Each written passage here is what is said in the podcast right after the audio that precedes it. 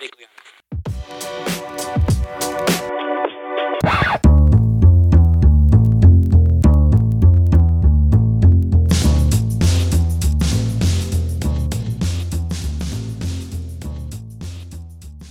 Hello and welcome to another episode of Impressions of America. I'm Simon, and with me, as always, is Toby. Hi, Toby. Hi, Simon. In this episode, we're looking at Richard Nixon, Law and Order, and the 1968 election. This is the first episode of a trilogy of shows that will be coming out over the coming months on the great man himself, Richard Milhous Nixon. On November 5th, 1968, America elected Republican nominee Richard Nixon as their president. Nixon narrowly defeated Democratic candidate and current Vice President Hubert Humphrey, with right wing independent candidate George Wallace a distant third. Nixon's victory came eight years after his defeat to John F. Kennedy and marked the first time a Republican had won election to the White House since Dwight D. Eisenhower in 1956, with Nixon being Eisenhower's running mate in that election. 1968 saw hot button issues such as the Vietnam War and the rise in protests, riots, and organized violence feature as key components of the election, with Nixon promising to bring law and order back to America and positioning himself as the champion of the silent majority.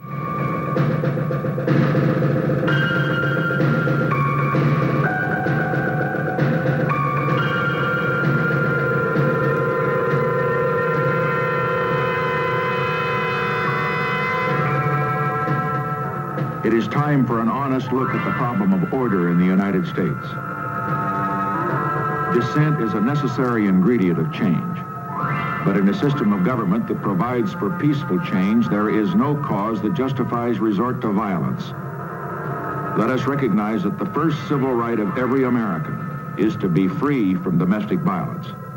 So I pledge to you, we shall have order in the United States. Toby, can you start by just painting the picture of America during this time? What were some of the key social and political events of the late 60s that brought us to a Nixon presidency and one that was based around the message of law and order? Well, I think to really look at the 1968 election, first we have to go to 1964 and the sort of unprecedented mandate and majority that Lyndon Johnson was able to win against Goldwater. And what Johnson had is he had the ability to bring in the Civil Rights Act at 64, the Voting Rights Act at 65, and this great swathe of, of social justice programs um, that were the Great Society. But if you actually look at Johnson's victory, and, and polling uh, suggests this, especially because a lot of down ballot ballot um, results were actually won by Republicans at that time. What you find out is that the, the, the majority was soft. It was not a majority for Johnson's great, you know, civil rights and programs. It was for an establishment kind of majority. And other trends seem to suggest that people were getting even more conservative. So under so beneath this, you know, sort of great majority that Johnson had won, there was subterranean factors that suggested that people were changing. And then, then re- what really started to break apart Johnson's liberal consensus was the the riots, the urban riots, the the, civil disobedience that followed from the civil rights bank, especially in the northern cities, riots in Detroit, riots in Newark, riots that really, really that, and I think what we have to really consider is that who broke off from the liberal consensus in this period? It was urban working class people who had formed part of FDR's majority as well. But now they were looking at these riots. They had become, you know, they were the richest people, richest citizens in the history of the world. You know, this is what the the the New Deal had brought them. But now they were looking at these riots from these African Americans in these cities behind you know their television screens in their in their suburbs or in the in these cities, and they were feeling scared and they were feeling un- uncomfortable, and they were now sort of the perfect fodder for people who no longer sort of talked about economic issues or issues of civil rights, but people who started to focus on issues of you know uh, law and order and, and and sort of crime prevention. And do you think things like the MLK assassination and the race riots that followed after that, and the Robert Kennedy assassination, kind of brought together this this atmosphere of where sort of middle class Americans were watching, you know, this violence brought to their screens, and they felt like a, a lot unsafer, and they, they felt the country was moving in a direction that they weren't recognizing. Yeah, I mean, there was there's really a sense of coming apart.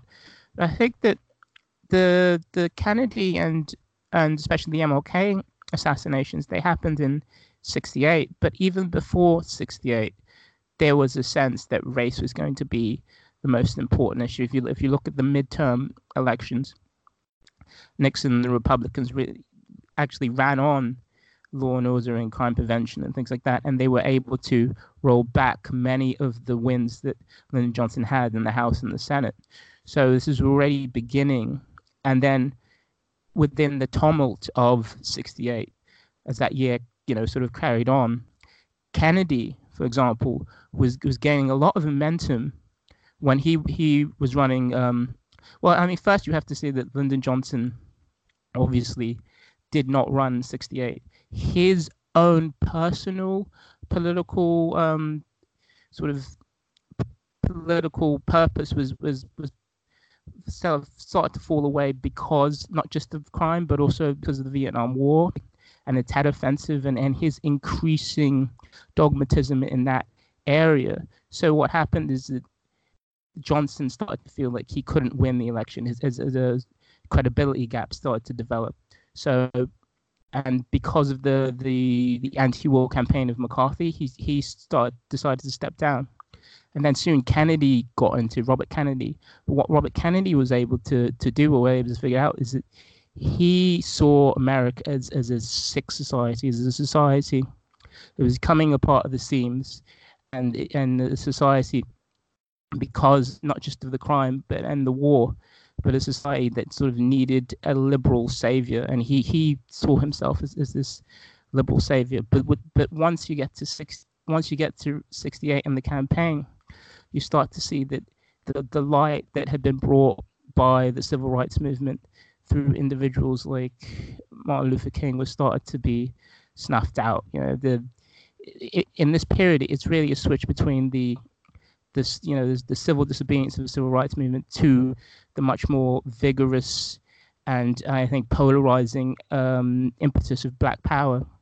the riots in Detroit and the riots in Watts and the riots in Newark had brought even people who had been associated with Martin Luther King, like Stokely Carmichael, to say things like, you know, burn, baby, burn, you know, when he was um, looking at these riots, because he felt in many ways alienated from the, the establishment society. And that made him more and more radical. So once you get to April in Memphis and in the, the tragedy of uh, the death of Martin Luther King, that that itself creates a series of riots, a series of riots in a hundred different cities, mm. and again, you could again the the, the almost the central figure of this narrative, even before Nixon, is the the the urban working class guy who's gotten this middle class life because of the New Deal, and he's watching his television and he's looking all these black people, you know, destroying property and uh, you know, um, and and and he's he's he starts to empathize with with the police in this situation. So the the two fulcrums, the two main fulcrums of the of the FDR liberal consensus, the working class whites and the African Americans start to have a natural political antagonism to each other which is sort of this is really the background of the Law and Order campaign that Nixon launched. And of course, uh, during this time, we of course had the Democratic Convention riots in Chicago, where I believe the anti-war protesters were essentially sort of face to face with the police officers at that time, and you had uh, a huge televised riots that was happening between the the, the, the protesters and the uh, the police, and of course that was just another another uh, instance of America looking on at uh, at its TV sets and seeing you know young people, young liberals, um, sort of railing up and not just protesting, but getting into violent situations with people in authority. And I imagine that just naturally played into the hand of this law and order um, scheme from from the right.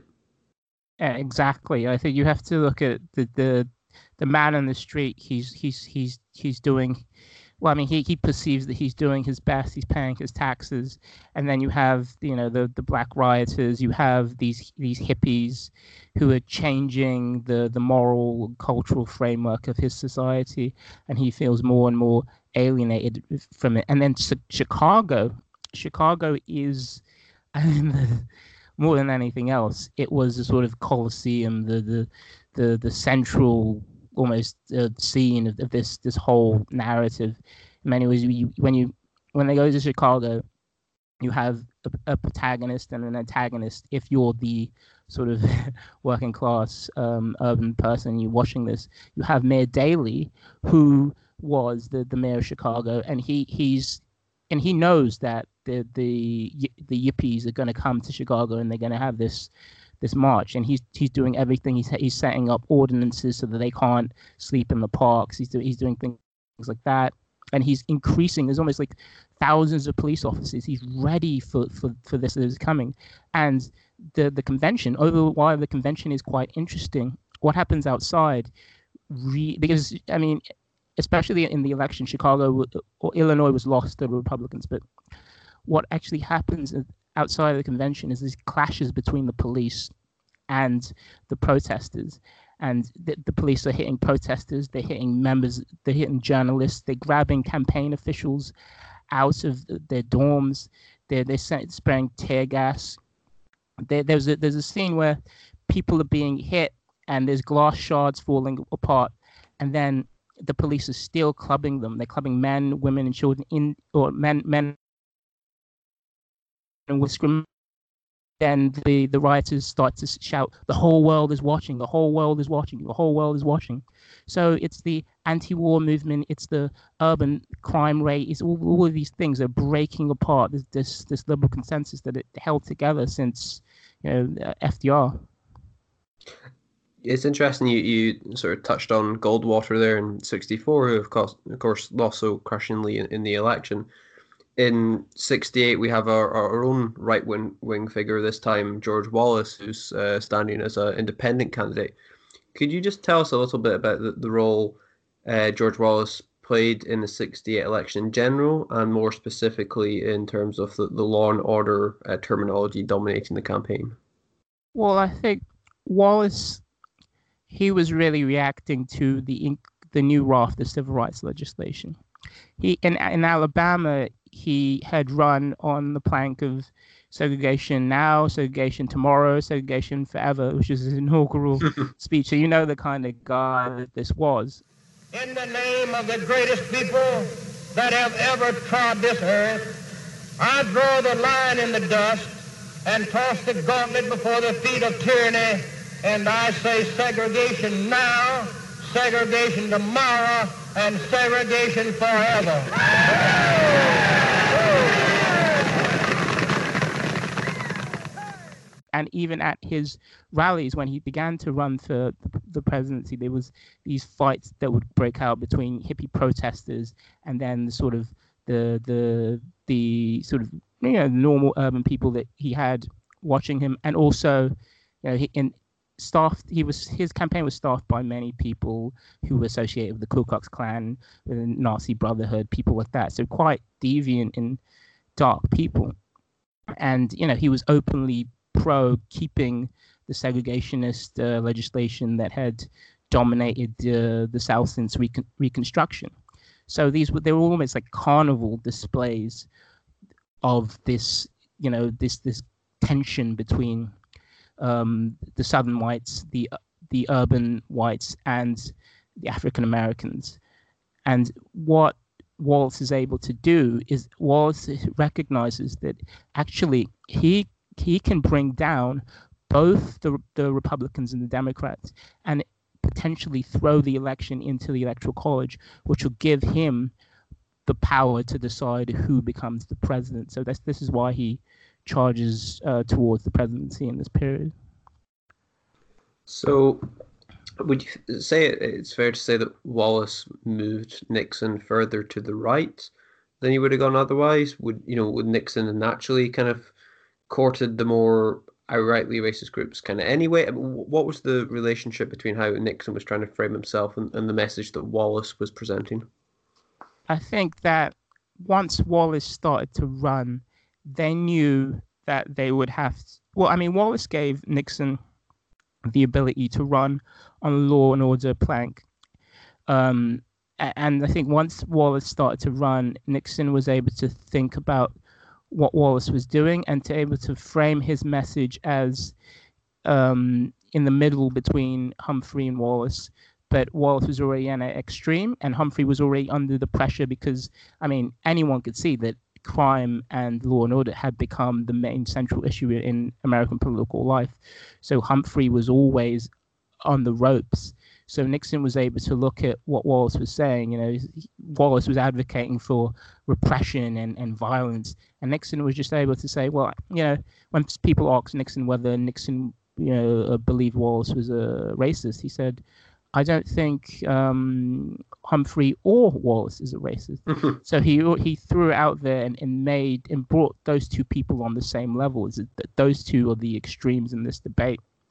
And so Wallace gave Nixon the ability to really run on a quite austere law and order uh, platform.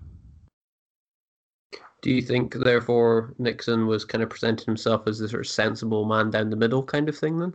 Yeah, Nixon. Well, I think you have to go back to 1960 when we think about uh, the way Nixon interacted with, with, race, because the Nixon in 1960 was was uh, was actually he had worked on the, the, the late 50s legislation with Lyndon Johnson, although it was soft civil rights legislation. And they had a good record on civil rights. He had a good relationship with the NAACP. He had a friendship with Martin Luther King. But Eisenhower and Nixon, they did a sort of uh, audit of themselves when they lost the 60 election and they you know they looked at how poor they had done with African Americans, and Nixon pretty much said to hell with them, you know.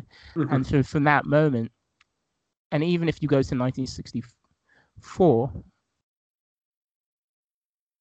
even if you go to 1964, what you notice is that Goldwater ran um, because of Goldwater's ideological views on you know whether people should be should have to serve people they don't like. Goldwater ran against the 1964 civil rights legislation, and Nixon supported him in his campaign. And Nixon, even though Nixon had different views from Goldwater, he did not emphasize the difference between his views on race and Goldwater's views on race. So he stamped for, for Goldwater quite vociferously, which meant that he alienated the relationships with African American sort of organizers and political leaders that he already had. So he was already in a position where he did not have to kowtow to African Americans at the start of the 68 election. But what Wallace was able to do was uh, to, to frame it in a situation where Nixon could really be a law and order candidate. How do you think race sort of factored into the Nixon's message on law and order? Did the Republicans use this phrase as a, as a coded me- message to white America? And how did law and order fit into the Southern strategy the Republicans were pushing? I think that in terms of the codes, I mean, first you look at the way Wallace approached. He, you know, he he advocated explicitly for segregation.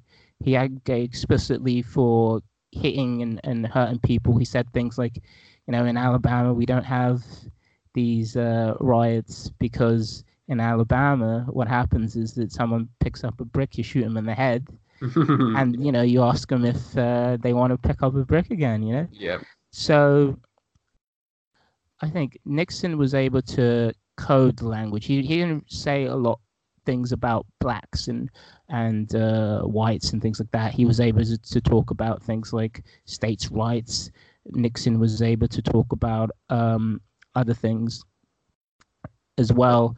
And Nixon himself would sort of push the message that you know ordinary black folks they they want sort of civil obedience as well. They want you know things to be safe, and you know he was kind of pushing this idea that at least directly to the media that you know this is not a, a racial issue. This is not about the, the Negro population. This is, you know, about people who are, you know, breaking laws, etc. But I, I think it would be fair to say that there was at least some undercurrent from the right that uh, there was a sort of nod, nod and a wink that, you know, part part of this issue is because you know the blacks are rising up and you know may, maybe they're getting a bit too big for the boots. Would, would you say that that's kind of fair even if it was on a, a more subtle level than than kind of outright saying it?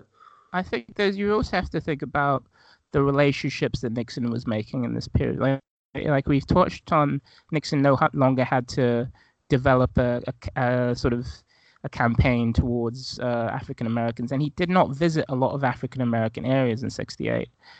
But Nixon also cultivated a relationship with Strom Thurmond, Thurmond, who had been associated with the Dixiecrats, who broke away from the Democratic Party in in the 48 election. And Nixon was able to give Strom Thurmond some, you know, indulgences. He said things like they would not, you know, push uh, federal busing legislation, and they would not sort of um, try to enact the 64 or the implications of 64 and 65 legislation in the ways that the Lyndon Johnson administration had.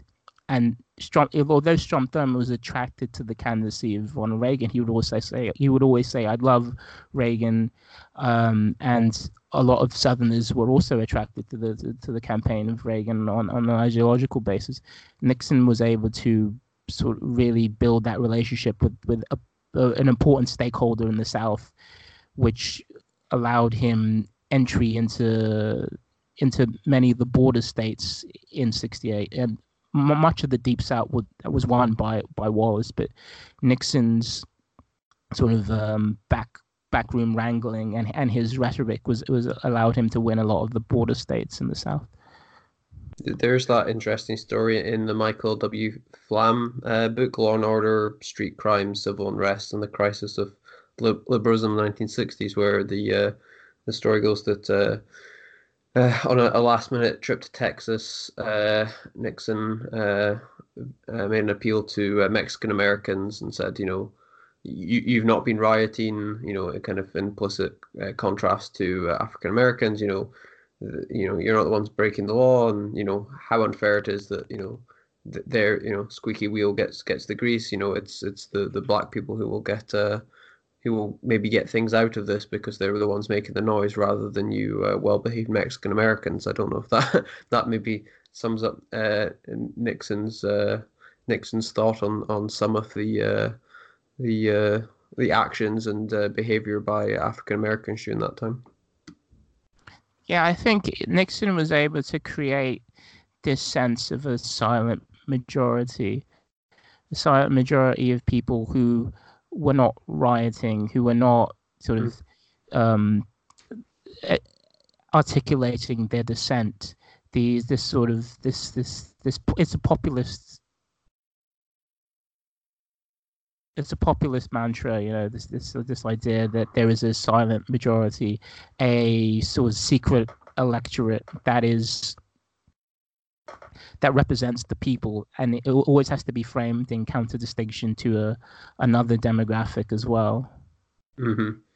Um, so, with regards to to law and order, did Nixon or Wallace actually kind of propose anything specific in in the way that they they talked about it, or was it more sort of generalities about you know not allowing crime and stopping rioting and civil disobedience and violence against police? Did you know was Nixon able to actually push anything on the specifics of uh, of, of policy? I think well Wallace really was he was much much more about rhetoric. I think Nixon Nixon really focused on things like Supreme the Supreme Court legislation that mm had been passed by a civil liberties focused Supreme Court. He talked about creating a national coordinating center for anti racism and uh, anti crime. He also uh, advocated moderate gun control and moderate prison reform. Mm-hmm. But in mm-hmm. many ways, these were policies that Lyndon Johnson had advocated himself. So he wasn't that far removed in the policy sphere from the liberals, but rhetorically he was able to really activate a, a, a new base. So, can you talk a little bit about Nixon's rejection of the idea that poverty was the main reason for civil unrest and his kind of proposal in, instead that uh, we should revive traditional morality? I think there there has to be um, an understanding that liberals viewed poverty as the, the, the main cause of, of crime. They they saw this as a structural issue. It's a they were almost like social scientists in, in, in that way. And people like uh, Robert Kennedy considered America to be a, a, a sick society that was creating these things. But what conservatives were able to do uh, rhetorically is that they were able to frame crime as an, an issue of personal responsibility. These people had failed personally to not commit crimes and they were able to federalize the idea that you know that it was the federal government that had the ultimate say in crime prevention and i think that was that what that was really able to do is is is it gave these the urban working class people a clear message that the conservatives understood their fears and they were not going to let African Americans off like the liberals had been doing. So, um, can we talk a little bit about Humphreys and the Democrats then, and how did they respond to the issue of law and order, and how was Humphrey seen by the public on that issue?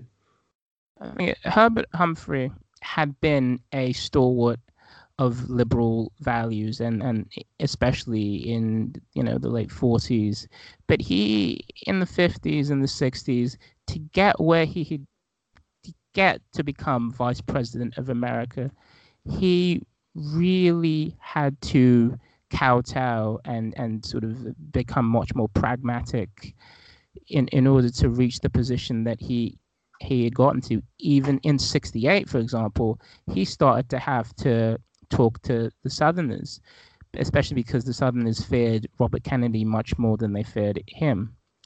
But and and on the on the question of um, law and order, he and his his staff they looked at polling and they they they figured out that it was law and order and crime was the biggest issue of the of the election campaign. It wasn't Vietnam. The Humphrey, because Humphrey was following the views of Lyndon Johnson, basically had the same policy on Vietnam that, that Nixon had. So law and order was going to be this big leveraging issue. And what the what Humphrey's people really figured out is that Humphrey really had to try to stay away from law, law and order. He in in the beginning he advocated um, order and, and justice. And he talked about you know the liberal mantra of how crime was the how crime was caused by poverty.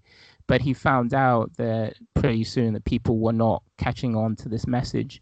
So towards the end of the campaign they just stopped talking about law and order completely and they also found out that the great society programs were not as um, popular as, as they perceived earlier, and they stopped talking about many of those issues as well. Do you think then that this was a this was a, a difficult one for Humphreys to win? Do you, do you think he was a you think he was a fairly damaged politician? You know, do do we think he had the kind of I mean, he did come close to winning the election. Though I mean, it's easy to as soon as someone loses an election to make basically put the blame on them. But they the election itself was pretty close, and you know a few few thousand votes in this county can a few thousand votes in that county, maybe things would have changed ever so slightly. But do we think? Do we think he was just the wrong candidate to represent liberalism in '68, or do we think that the liberalism itself and the, the message of that time was just always sort of damaged goods by that point?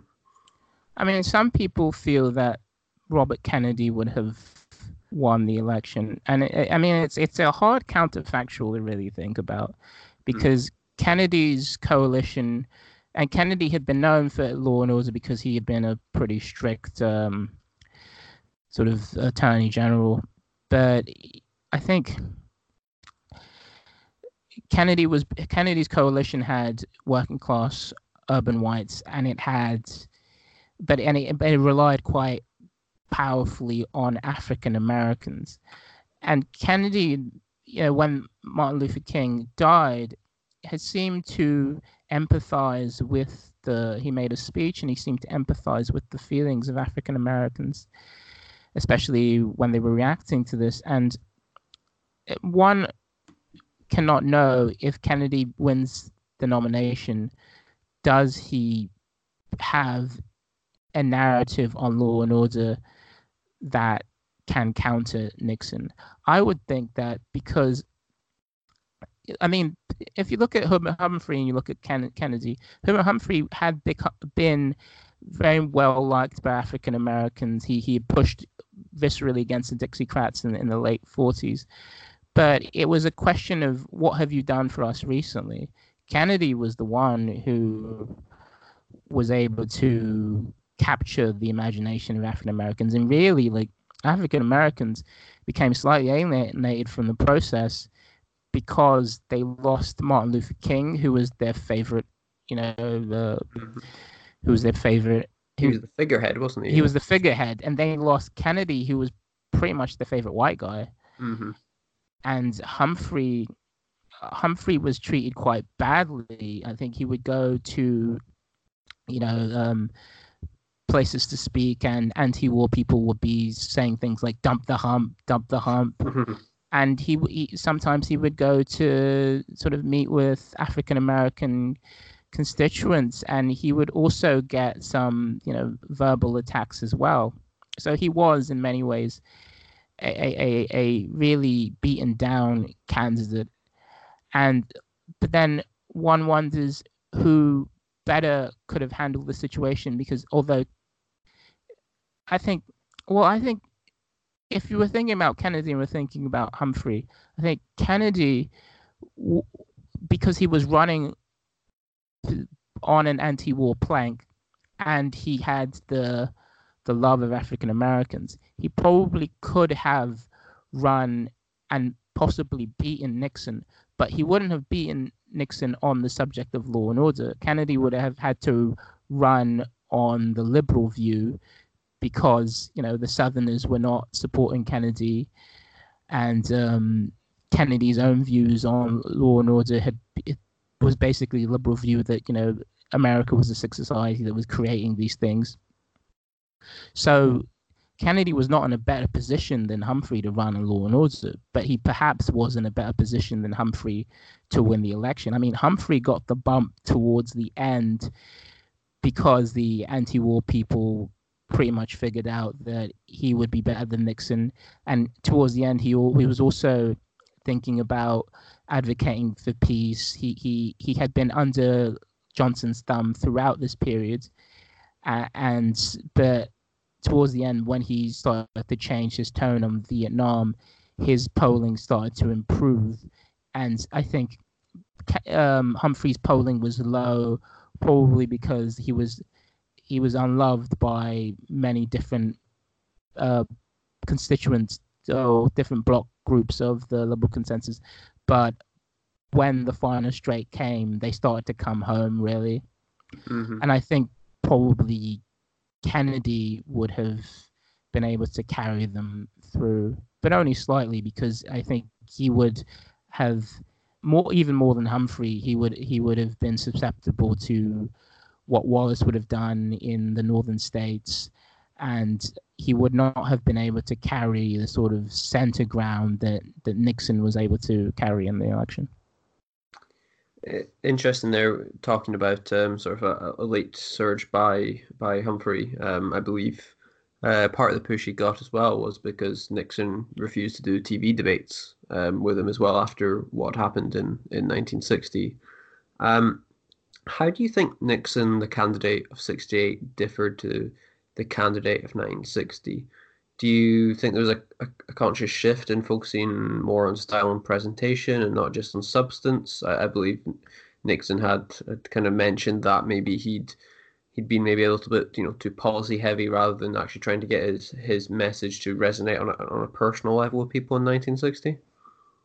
Yeah, I think that Nixon really lost because he had not sorted out his image in 1960. He did not understand um, the medium of, of television. And then he lost again in 62. And then he's saying that, you know, you, you won't have Nixon uh, kick around anymore because I'm gone. Yeah. And then he's in the wilderness for a period. He, he sort of st- sticks his head out in uh, 64 to try, to try to see if there's any you know impetus for him but there, nothing's there but then and then he sort of moves to New York and works in a corporate law firm and is able to establish links with people and then it becomes quite clear that he's the person who can bridge the gap between the Goldwater people and the the liberal establishment or the Eastern establishment because you know he had been vice president under Eisenhower, and so he he he was a he's a more crafty politician. He was better able to bring the media in and to have discussions. And I think he had he had grown in, in, in many ways. So he was in a much better position. But when he started to run in 68, he did run almost as an incumbent. He tried to not to have as much publicity as maybe he could have had because his polling was so strong. He was just trying to avoid getting into into skirmishes. So, so I would say that in terms of uh, candidate, he had improved because he he he got more pragmatic.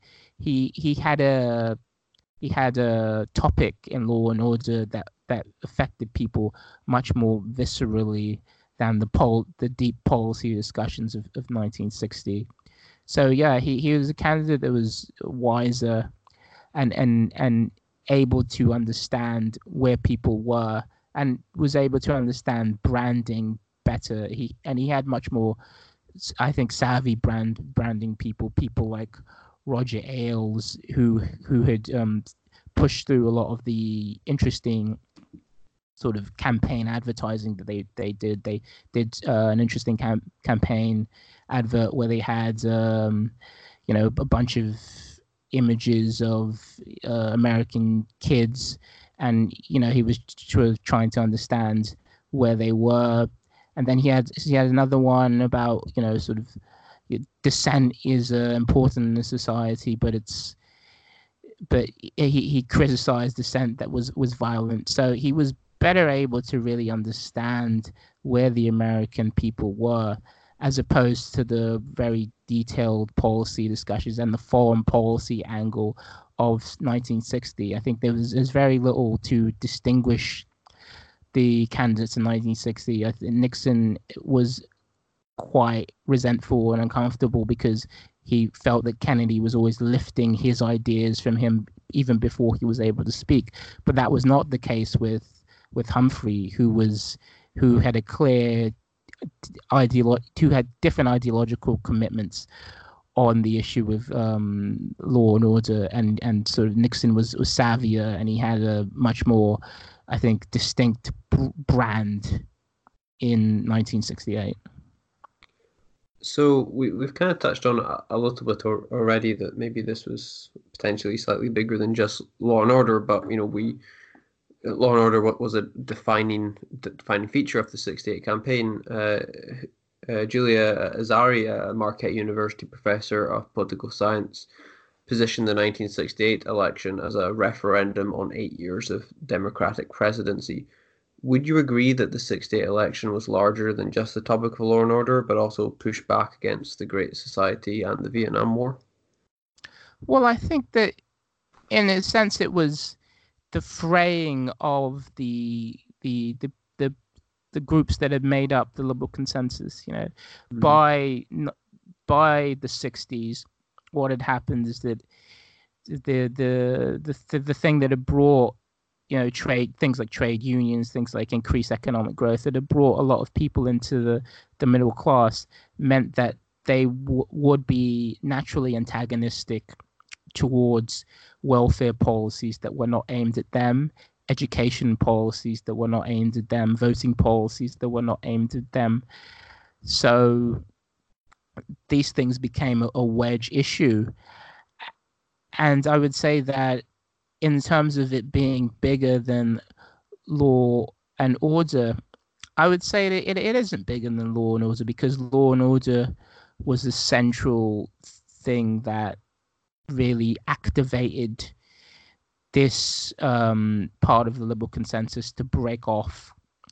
I think that it, what what the 60s brought on was that African Americans, especially lower um, sort of working class and um, lower class African Americans, they did not have the same material um, and and sort of uh, civil rights needs that urban people did. So that was really the the, the, the, the central tension running through this period. So Nixon did win 68, and uh, something you and I were delighted at the time about. Um, so Nixon won 60, uh, 68, and obviously Law and Order was a key part of that. But after 68, Law and Order kind of no longer took center stage in national elections. Um, can you just give a, a maybe a, a, bit of detail on, on why we didn't go back to that after 68? It's interesting because if you look at the rate of crime in 1960, you know, it, it, it, it doubles over the decade into 1970, but it doesn't, you know, abate. It, it, mm. it increases even more into the 70s and into the 80s. And, you know, by the, I mean, it's, it's when you look at films about this period or films about crime in America, they're usually in the 70s and the 80s, not so much in the in the 1960s, even though the 1960s is characterized by its urban riots. So it is interesting that law and order became less of a political issue. I would think that part of the reason is that once Republicans started to ha- hold the presidency, they realized that the law and order situation was much more difficult to tackle. Nixon himself, in almost an experiment, had looked at the the crime that was in Washington D.C. and Washington D.C. was one of the most you know crime affected mm-hmm. areas, and he tried to increase um, sort of funding for police, increase. Um, he even had sort of ideas about uh, no knock, you know, sort of searches in houses and things like that, and and even though he, he increased all of these things, crime in Washington D.C. did not abate at all. So they realized that that law and order was better handled by an opponent than someone who was an incumbent, and they realized the the difficulties of incumbency. They maybe they started to empathize with Lyndon Johnson's position, possibly. And I would also say that Law and Order came back in fits and starts. It came back in the whole Willie Horton thing. Um, you know, Willie Horton had was a guy who had, you know, broke into a house and uh, committed a crime, raped uh, a, a, man's wife, and was p- placed on uh, the the.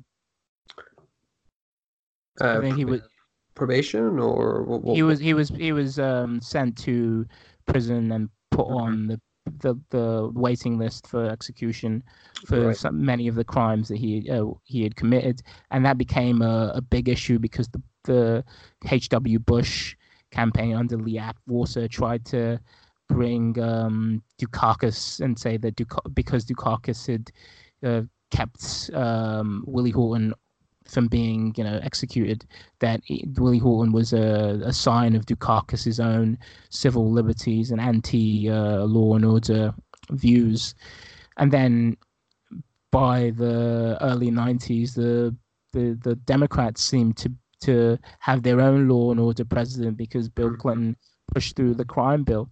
But Yep. law and order clearly it was no longer a just a Republican issue, and clearly the Republicans have figured out that that it, it was not an, an issue that could activate the a political constituency in the way that it was able to in the 1960s.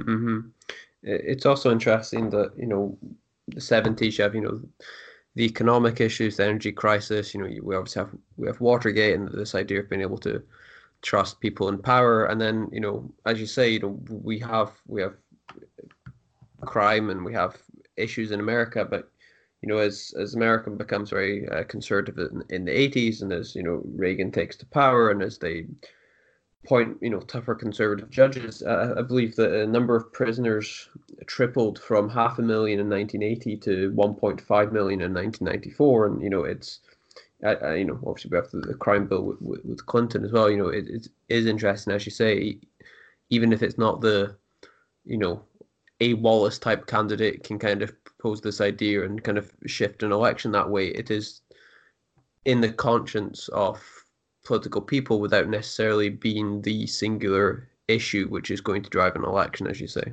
Yeah, like as you say, like it not only is in the consciousness, it definitely changed policy, like in terms of um, federalizing the because it, the, because the, the the liberals had really focused on what people could do in terms of local crime prevention, but in terms of federalizing the prison uh, industrial complex, uh, certainly this was a, the big result of the law and order campaigns. And, you know, one of the consequences of that is an much increased, much inflated uh, prison population. And, uh, you know, so, and another consequence of that is is probably a broad consensus on on the need for law and order. Mm-hmm. Do you, uh, do you think it's fair to say then that there is a, a lasting legacy of the 68 election with this shift towards the term law and order? And even if it's not, as we're saying, you know, the single issue, it's sort of been encompassed throughout American politics now. And, you know, there is a, a, a clear move in that direction ever since. Yeah, I, I, w- I would certainly say so. From Toby, uh, Richard Milhous Nixon, and myself, thank you very much for listening. We will have another show for you in the near future. And we will also um, have a continuation of our Nixon trilogy in the coming months as well. Um, so we have uh, Nixon and Watergate, and I also believe we have Nixon in China. Is that right, Toby? Um, yeah, so we're going to do Nixon in China because it it is one of his you know central achievements, and then we're going to watch him you know sort of burn and yeah, yeah. yes, a very very dark time in our uh, in our lives when uh, I I remember it well, Toby. We when we were still young when uh, Nixon was uh, marched out of the, the, the White House. Sad times indeed. Uh, right from uh, if only we if only we were actually alive to vote for Nixon. What thrill that would have been for both of us. Yeah, I mean, I think I would have looked at the states that Wallace was was trying to win because actually Wallace purposely ran in some states where he couldn't win at all, but just to Mhm. bring the Republican total down so Right. that he would be able to try to be the, be the kingmaker. So I, I would have tried to counter Wallace's, uh, well, and I would have shifted uh, people from different states into those states just so I could uh, make sure that Nixon won the electoral college. Yeah, Are you saying you would have busted in people to uh, to uh, help Nixon? yeah. I'm I'm saying that I'm against busing, but not for well, not for electoral uh, wins for, for Uh, Nixon. right. Well, um, thank yeah. So that's coming in the near future, and from uh, from Toby and myself, thank you very much for listening. And if you can subscribe to the podcast, we'd really appreciate. Um, thank you, and we'll have another episode for you in the near future. Goodbye. Bye.